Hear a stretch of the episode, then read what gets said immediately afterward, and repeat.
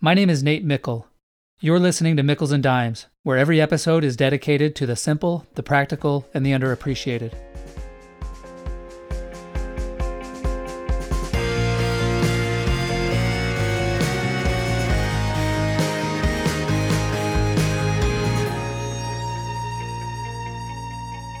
To be happy, we all have to meet several needs. For example, our physical needs, such as food, water, and sleep, and our safety needs, such as security and shelter. But one of the needs that we may underappreciate most is our need to excel. We all want to be good at things, we want to achieve success. But how do we develop skills and improve our abilities? How do we get better at reading, writing, math, sports, video games, our jobs, our hobbies, or even our relationships? Recent research in neuroscience suggests a fascinating one word answer to this question myelin. Our brains are full of billions of neurons which are connected to each other by synapses. Whenever we do anything, like talk, read, or walk, our brain is sending small electrical signals down these neurons to our muscles. In other words, every thought, feeling, or movement is a precisely timed electrical signal traveling through a circuit of nerve fibers. The electrical signals traveling through circuits then determine the timing and the strength of each muscle contraction. However, these electrical signals can leak out, making the signal weaker and slower, which brings us to myelin. Myelin insulates these circuits, preventing leakage. In other words, myelin acts the same way for our nerves that rubber insulation acts for copper wires. Myelin makes the signal faster, stronger, and more precise by preventing the electrical signal from leaking out. A leaky, unreliable circuit means a slower, unreliable movement, whereas an insulated, reliable circuit means a faster, reliable movement. And here's the key every time we practice something, like reading, like math, or like swinging a golf club, a new layer of myelin is added to the neural circuit. The more we practice a specific behavior, the thicker the myelin gets, the more insulated the circuit becomes, and the faster and more precise our thoughts and movements become. In other words, each additional layer of myelin adds a little more speed and skill, and this is true of both mental and physical skills. So when coaches talk about developing muscle memory, they are really talking about myelinating more circuits. And fortunately, we can all grow myelin, though it grows much faster in children than it does in adults. Perhaps this is the primary reason why it can be difficult to teach an old dog new tricks, as they say. But this all leads to a question How much do we need to practice a specific behavior if we want to master it? The short answer is the more we practice, the more myelin we grow, and therefore the greater our mastery. Researchers studying elite Brazilian soccer players found that many grew up playing a specific type of soccer called futsal. Futsal is played on a very small field rather than a large field, allowing players to constantly kick the ball, six times more often than they would on a large field. In fact, many professional Brazilian players never even play on a large grass field until their teenage years. The compressed field increases the number of repetitions, therefore increasing the amount of myelin. We can actually see the same pattern in babies. The key predictor of whether a baby can walk is how much time the baby spends trying to walk.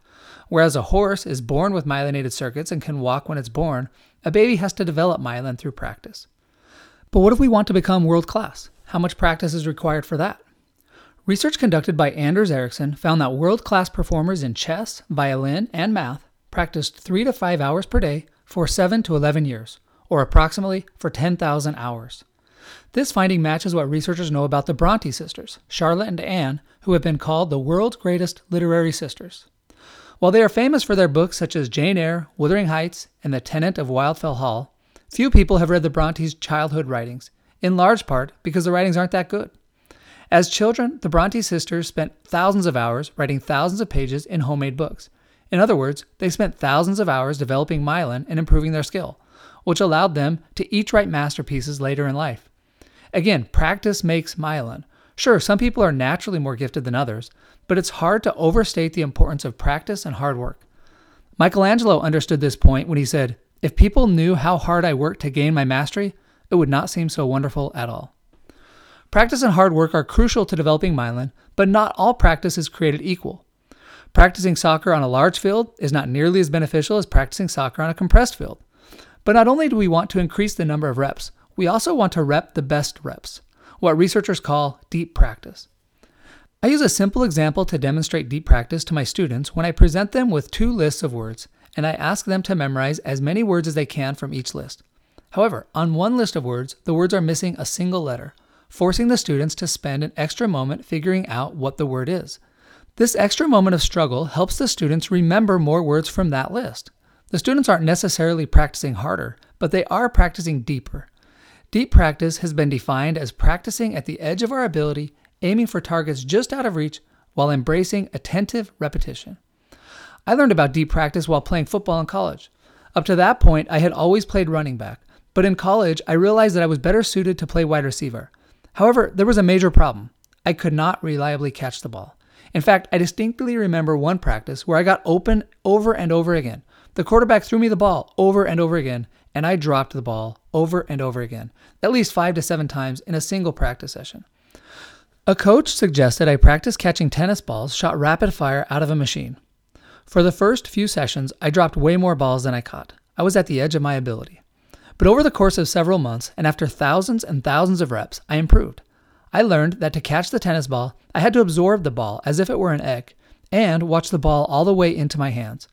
I developed new habits as the myelin in my brain grew, and soon catching a much larger football, traveling at a much slower speed, became infinitely easier by comparison. For my final two years of college, I played wide receiver and caught every single pass thrown to me. Every pass except one, a pass that came moments after I had suffered a minor concussion. Not only had I practiced a lot, but I had also practiced better, at the edge of my ability. Practice doesn't make perfect, practice makes myelin, and perfect practice makes more myelin, and then myelin makes perfect. Finally, anytime you are trying to develop a new skill, find someone that you want to be like and stare at them. Stare at the person you most want to become, and then do what they do. By doing what they do, you will grow myelin the same way they did. No need to reinvent the wheel each time we want to succeed at something. In the words of Picasso, good artists borrow, great artists steal. As we grow more myelin, we will also learn an important truth. If the person we're staring at can be successful, so can we. So, in summary, if you want to excel, you need to practice. You need to practice a lot. You need to practice at the edge of your ability, and all the while stare at those you want to become. The more you do those things, the more myelin you will grow, the more myelin you will earn. Myelin is the key.